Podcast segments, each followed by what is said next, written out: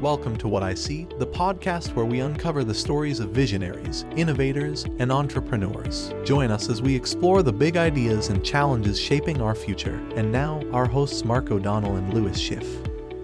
Hey, Mark, how you doing this week? Awesome. How you doing, Lewis? Fabulous. I'm so happy to see you. Friday has become the day we record this podcast, and it's become my most anticipated, with pleasure, day of the week because – I get to get all my bad juju out. I get to get all my opinions out. I have to, as you know, if you're a boss, you have to keep a lot of stuff to yourself. Today we get to say what's on our minds.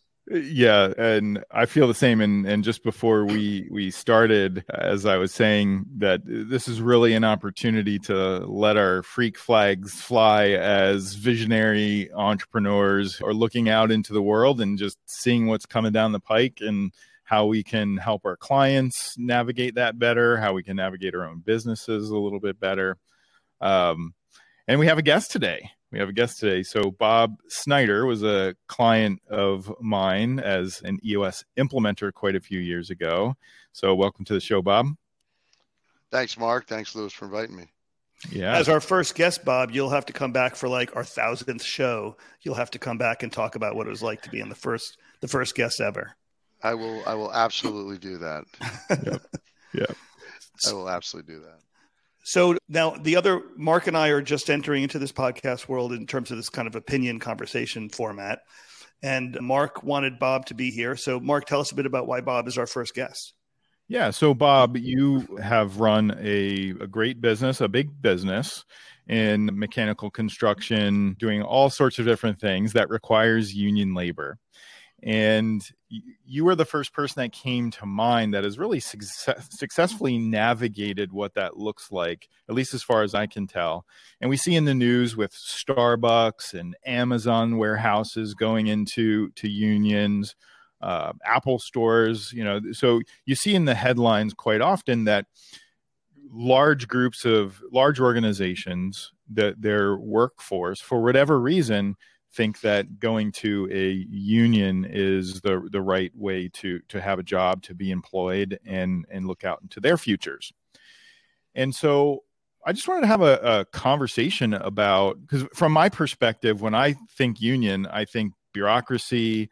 I think that's where all innovation and good ideas go to die. And you're going to have to you know when you work in a world where you can't be fired well then the idea of productivity and I could be totally wrong. Maybe you can be fired. The idea of productivity is not really at the forefront of what that's like. And so I don't want to get you in any trouble here, but what do you think about all that? I actually think you want to get me in trouble here, which is fine. Yes, I so totally you're do. Letting, you're letting me be a freak, a freak visionary, so that's cool. So I think people use the word unions as kind of this overlying piece of the puzzle, but there, there's a lot more to this idea of a union. There's many different types. There's many different kinds you know you have a union the school teachers union that you have all of the airlines have unions but or most of them do anyway but those unions are actually confined to that company. I live in the world of multi-trade unions where i'm hiring craftspeople. That's much different than you know a, a teachers union. They provide training to the people they provide benefits for them I have complete right to hire and fire them whenever I want. I sit with them on their apprenticeship programs. So we really try to make it more of a partnership um, where they bring certain things to actually to the table of value instead of just being a union in the traditional sense of protecting the employee. Um, mm-hmm. Now, it does feel often just like a teachers union or something like that, but it is really different. So I think there's, you know, you got to think that way, first of all. Secondly, uh, uh, unions in general, their biggest issue, I believe, is that you know they're they're a political system. So you have to be you have to understand that you can't you can't ignore that. People hate the unions because they just don't like the unions. But if you actually understand that they're a political system that was created and they operate that way, you can work with them fine. I don't have union issues really. Most of the issues I have with the unions are me not doing my job or my company not doing my job. So as a visionary, I never put this word union in the way of what I think about in the future. They may be here, they may not be here. I just don't even think of it that way. There are labor workforce right now for our field craftsmen. It's a little bit of a pain in the butt times, but if I'm going to go find 20 or 30 or 50 people, I can go call the hall and they'll do the best they can to get me all those people in three days. You know, they do take care of training, they do care. So there's benefits to them as well. But I mm-hmm. mostly just, you know, either I, I choose to be positive about it because if you're not positive, then you're automatically assumed negative and I just don't operate that way as a visionary. I mean, it just isn't in the way. I'm more concerned about what Binsky can do as a contractor to make us the best we can be and looking forward. Let me ask you one of the reasons I think this comes into maybe my worldview a bit. Although I will preface this by saying I actually have come from a, my father's side a long history of union organizers. That's very different than union workers, but union organizers. I think about how a lot of folks say, in these fields like construction where it's a we call it labor even though they're craftsmen which is probably a more better word we think of them as using their minds and their bodies to do their work and therefore they really do need someone looking out for them because your body is only good for 20 or 30 years in terms of work and there's some real dangers out there and someone needs to protect that that body and that that against that danger there's this other thing where mark mentioned apple and starbucks where we don't really think of them as laborers. We're starting to think of them as knowledge workers. Although you mentioned the teachers union, which is an interesting one because that's a, that's a knowledge worker as well. But I think some of us who work in knowledge fields are starting to learn about the role of unions or the possible intrusion of unions and saying, how does that work with a knowledge worker, a white collar, desk oriented knowledge worker versus that person that you're talking about, which is a physical laborer. Again, I don't want to minimize how smart and how capable they are, but the body is a big part of that job. Again, I I consider all my guys knowledge workers. There is no distinction to me. It, the God, the difference between a good craftsman and one who's fair is their brains most of the time. It's not because they can weld faster. When you really study production, the end of the day, that's not the difference between being productive or not, whether you can weld fast or weld slow. It's it's all the other things that come into a production system. It's the it's the planning, it's the standing around, it's it's the it's all those kinds of knowledge based thinking that gets you to the next stage. So I don't whether you're knowledge or not knowledge, I don't know that really it really makes a difference. I think they're just people that when they come together, good things and bad things can happen. And there's really positive things with the unions. For instance, you know, if you have a large, like the, the I, we would deal with the United Association, they're looking into a, a, a healthcare plan for all of their members, which is 350,000 people. That's a much better deal than even a local level where they have 2,000 people or necessarily me providing that service. So there's a lot of there's a lot of good things that can be looked at and, and a lot of advantage to the scale of just the number of people when you start looking at it. But isn't the premise that's kind of embedded in what you just said that that worker who's going to work for you for two, three, six months, nine months, when you don't have work for that individual, they're going to go back to the union hall and they'll be dispatched somewhere else because that's where the scale comes from that you just described. In a way, they work for the union and they're temporarily lent out to you and then they go back and work for the union and then go to some someone else who needs them. I mean, is if that's what you're describing as the system, are you suggesting that the Apple worker, when Apple says, "Hey, we don't need you for the next couple of months," then they go back and they end up at Starbucks because they're kind of a retail union union member? Well, it doesn't really work that way because I have uh, I have let's say now maybe 350 people working for me in unions, and I would say 20% of them have been with me for 10 years or longer. So it doesn't I don't treat them like union workers. I treat them like Binsky employees. Yes, there's ebbs and flows, but you know, you assume you have the work and you pick and choose individuals by their capabilities. I can call people back from the hall if I want them. There's they don't have total control of my manpower at all. I control it all. And it's not that much different. If Scott doesn't do his job, I lay them off, or they're the first guy to get laid off on a project. Mm-hmm. It's I don't I don't look at it as all that different. They go back when to the hall. They just go when back, that happens, right? when you say for whatever reason, for talent or for need, I'm going to send Mark back to the hall. Mark has the consistency of healthcare and I guess whatever kind of services are part of that union membership because he's been paying into that system. And maybe you have been as well. And so it seems to me like consistency is one of the great deliverables, great benefits of union membership. You may not get paid if you're not working, but you do have some fundamental services like healthcare that stay with you because you are a member of that union, right? So consistency is one of the great things that unions provide. That's to is, was that fair to say? Yeah, they do. They they absolutely they they buffer, right? They buffer the downtimes. So you know you have to work x number of hours to get your health care. Eventually that runs out though. Eventually if you don't work for three years you don't have health care anymore. Right. Or you know you become Ill, you become uneligible for it. So but it does tend to buffer those things for the person. So that's a great thing for the people. Now let's be let's not it may cost money for that. So we're paying additional health care costs for that.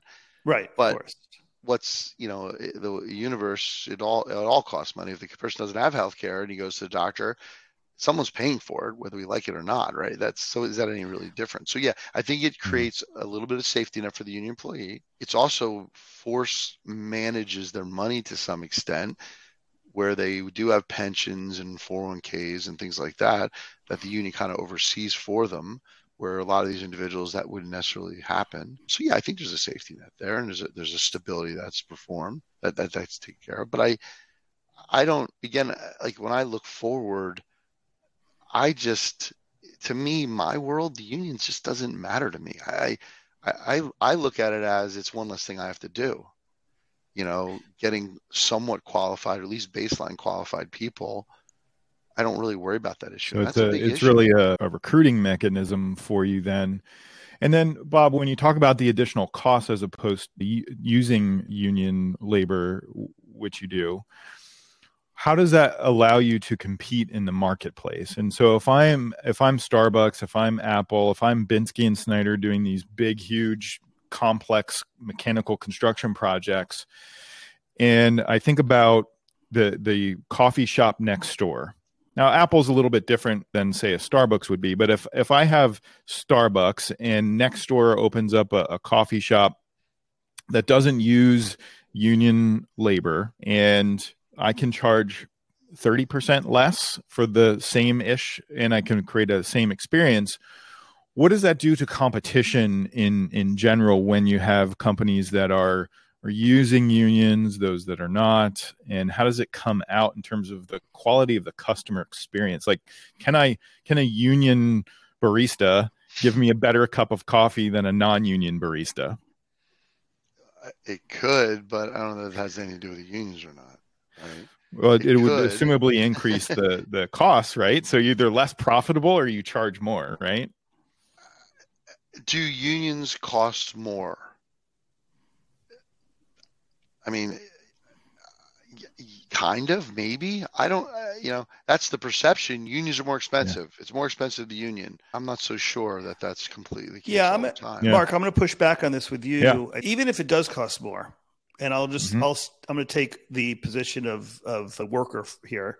Yep. You know, these companies like Starbucks or, and Apple are extremely profitable, mm-hmm. and so if they if a, if an outs if an outside system, meaning a union, forces them to divert to divert some of their profits because it provides these high value benefits to workers, mm-hmm. then whether they pass that cost along onto the consumer or not is up to them, of course. But there are some heavy duty profits coming out of these Apples and Starbucks. And you could make the case that this is a hard case to make because we're entrepreneurs and you know you're entitled to all the profit you make. But mm-hmm. you could make the case that there's a kind of a gross I don't mean gross in, in accounting terms. I mean gross in terms of icky. Yeah, disgusting. gross amount of profits yeah. that a company can make while its workers are still struggling to access things like healthcare. And that somehow, and this is sort of a moral position, not a not an economic one, Right. Somehow they should be forced to give up some of those profits to provide some of that support and maybe maybe eat it. Yeah, and and maybe that's true. I, I, will say though that those large organizations are taking advantage of economies of, of scale and scope, and it, they're only that profitable because they are that big. And if you take it down to the worker level, well, that one Starbucks is not going to be very profitable as com- compared to you know Joe's Coffee next door if they have to pay more for for the labor. So ultimately, it would just break down the economies of, of scale and scope that those large organizations are taking advantage of, which ultimately leads to a poor experience for the consumer, and everyone has to pay more because we pay less for coffee that is sourced you know wherever starbucks coffee is sourced from we just pay less for better coffee because they have that reach that scope that scale based on the labor they have. And so you squeeze the profit out of them and now the the the, the incentive to take advantage of that that scale goes away.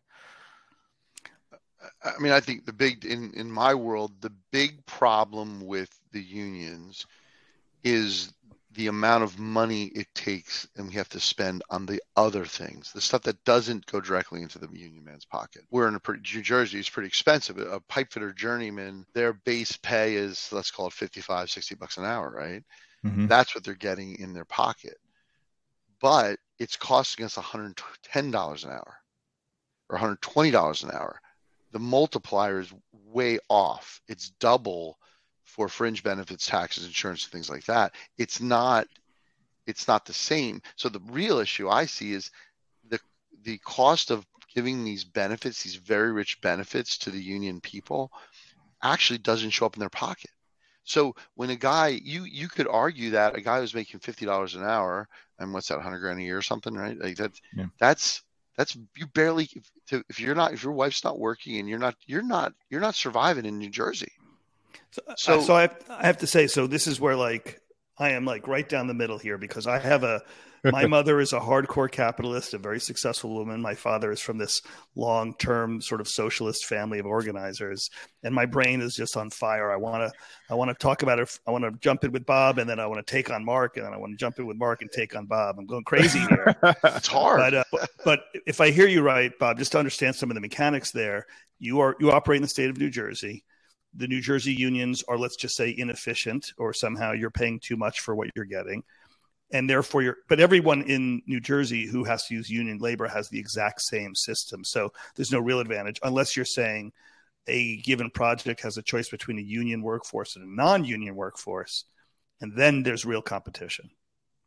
Well, I think there is areas where there is real competition. We tend not to work in those, right? We tend to work in verticals that are not as cost driven, right? Where what we do adds a lot of value to what they do. The bio market, the pharma market, I mean, people can talk all they want, but the end of the day, when the guy makes a vat of stuff and he sells it for a billion dollars, and you're arguing with me on a $50 million contract, a $30 million contract on 350,000, like it, it it's you know it's more important one month of getting that into market is worth billions of dollars where it, we're insignificant in that. It's more important that i get the quality resource. So, so it's i mean I, I don't i don't have competition or not competition because of union or not union. I work in areas where binsky brings that value and those men who i train who happen to be union guys are the best in class so that i can deliver that service Mm-hmm. I'm going to try and take this in a slightly different direction. Which, so Mark, you were talking about the Starbucks versus the coffee shop next door.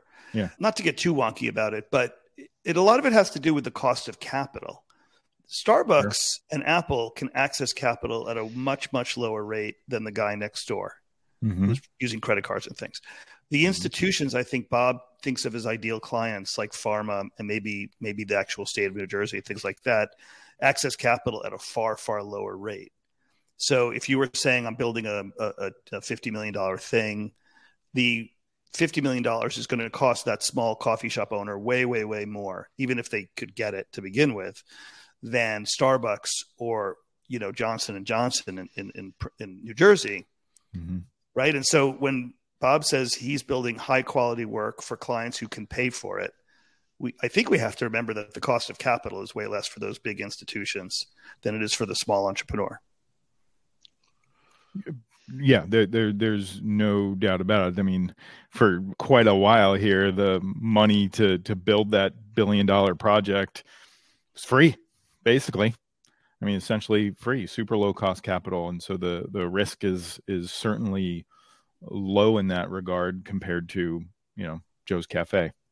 Yeah, you still want the New Jersey unions to operate well. and maybe Mm-hmm. they are, maybe they aren't. You know, maybe the the the the over the overhead is just too high for what it takes to get an actual union worker in your place. But but uh, yeah, it sounds like you're Bob plays in the world where these are big institutions. They do big projects. They access Yeah. capital at a low cost, and they can Right. afford it.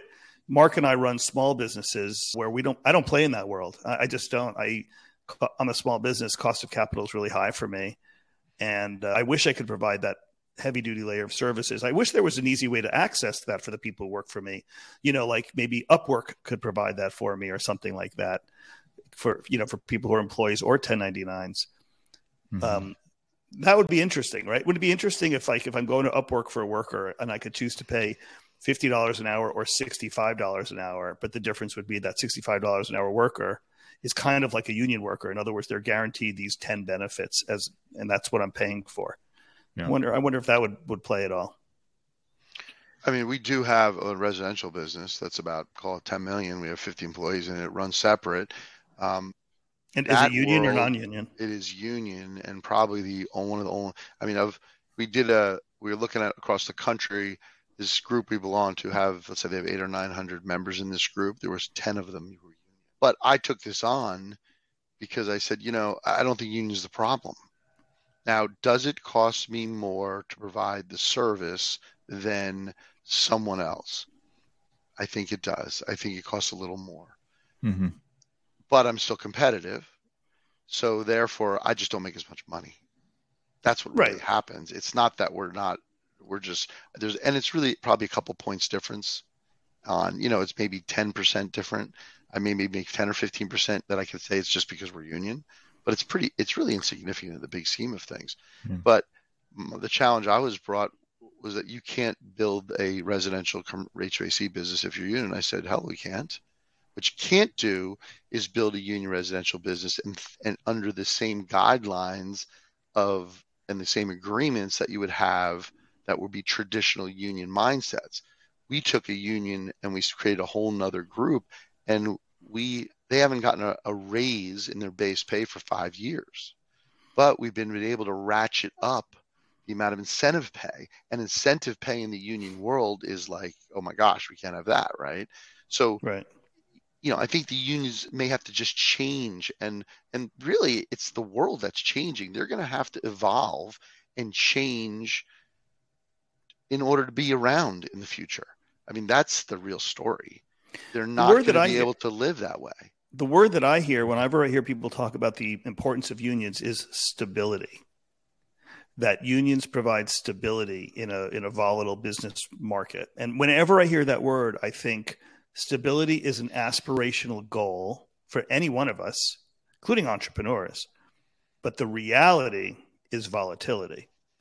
And so we always try to provide as much stability in a volatile world as opposed to sort of being locked into these heavy duty agreements where, God forbid, we experience volatility, the workers will have a constant experience of stability.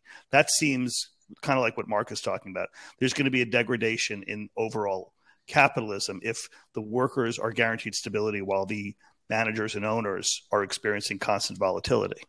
Mhm. I think it's a balance. I, I think eventually the the money runs out, and and it, eventually the guy doesn't have health care. It just it's it's I don't it's a it, there's a buffer. There's a built-in buffer in place so that if I get laid off because of some well, I mean look at COVID, right?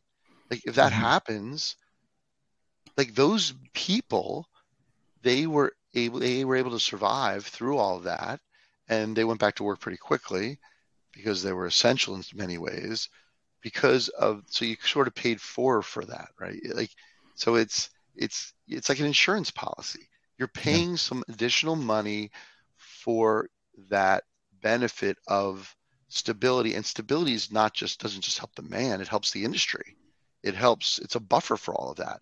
So you know if, if the guys don't have that stability then then they leave and they go do something else and you lose them forever now i don't have a construction worker anymore i mean the trades we all know they are one of the rarest i mean there's we are such a trade shortage in this country and in, in the built world Yeah. it's it's insane mm-hmm. and we can't so what are you paying a little bit so that these guys don't run away and go do other jobs because they're going to survive, right? Yeah.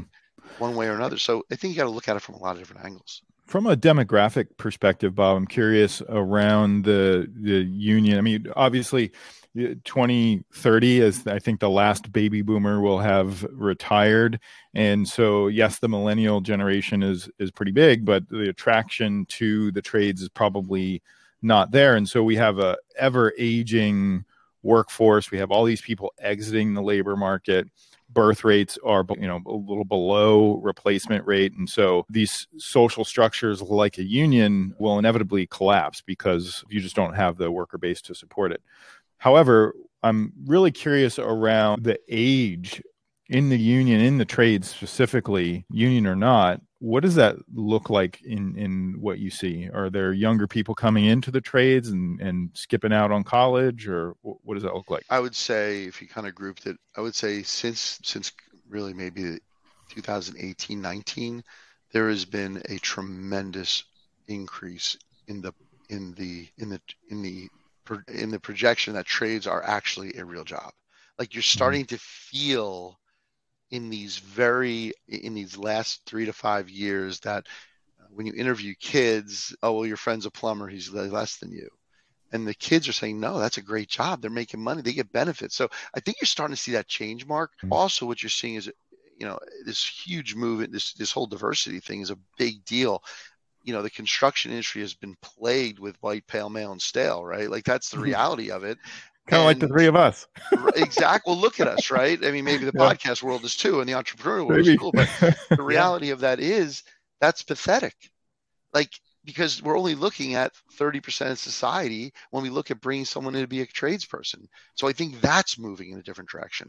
There's a huge movement towards educating young kids in the trades and getting them to really understand what it means. And the trades have changed. They've slid more towards knowledge work even someone mm-hmm. swinging a hammer has to use a computer now. He works on an iPad. He, it, it's all that's changing. So I would say that it was a big, big problem 10 years ago. I think it's still a big problem, but I'm starting to see signs of movement towards, hey, wait a minute.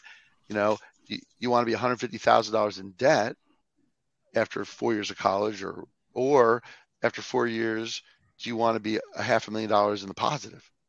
Yeah. You, I think that's a great that's a great it's vision. A big deal. Yeah, mm-hmm. it is a big deal. It's a great vision. I I know that I have a lot of entrepreneurs that I communicate with regularly, and we talk about the. This is a different part of the of the conversation of unions, but the trade, the technical trade shortage is epic and mammoth and mm-hmm. confounding. But it's great, good to hear that you're you're seeing something better than that. Bob, thank you so much for joining us for the podcast today. Thank you for your insight. You sound to me like, well, you, are probably much smarter and more well informed about it than I am, but that you're sort of like the business person slash uh, progressive. I don't mean in a political label. That's not what I'm talking about, which you may or may not be. I just mean that you believe that work is a place where, you know, humans come together and they should be treated really, really well. I, I, I believe I'm in the relentless pursuit of greatness, right? And you don't get greatness alone. So you better you, you actually you become great because the other people do it for you or they work with you to do it. So yeah, I'm I, I am a hardcore visionary. I am always looking 20 years out. Like what is the world going to look like in 20 years? And I better build my business today or I better be doing the things that's going to get me there. And I better not be only looking in my own four walls. That's really been the big danger of the construction industry it's that we really struggle with looking outside of the bubble that we've created for ourselves. So I'm the one who breaks that bubble and lets it all come in, and it drives people absolutely crazy. But that's who we are. And you know, and Mark's been around me enough to understand that. Yeah, uh, this wasn't freaky enough for me. Sorry, guys. but, but, but next boring. time maybe we can get a little nuttier. But yeah, I am the I am the antithesis to the construction company owner. Yeah. No question about it. Mm-hmm. Fabulous. All right, Bob. Thank you so much for joining us on this podcast. Yep. Thanks for inviting me. Good luck with your podcast Thanks, going forward, and we'll uh, we'll stay in touch. Thanks, yeah, pal. Sounds Have good. A great day. Bye. Well, Mark, that was our first guest. We're like working out our rhythm now, and what do you think of that?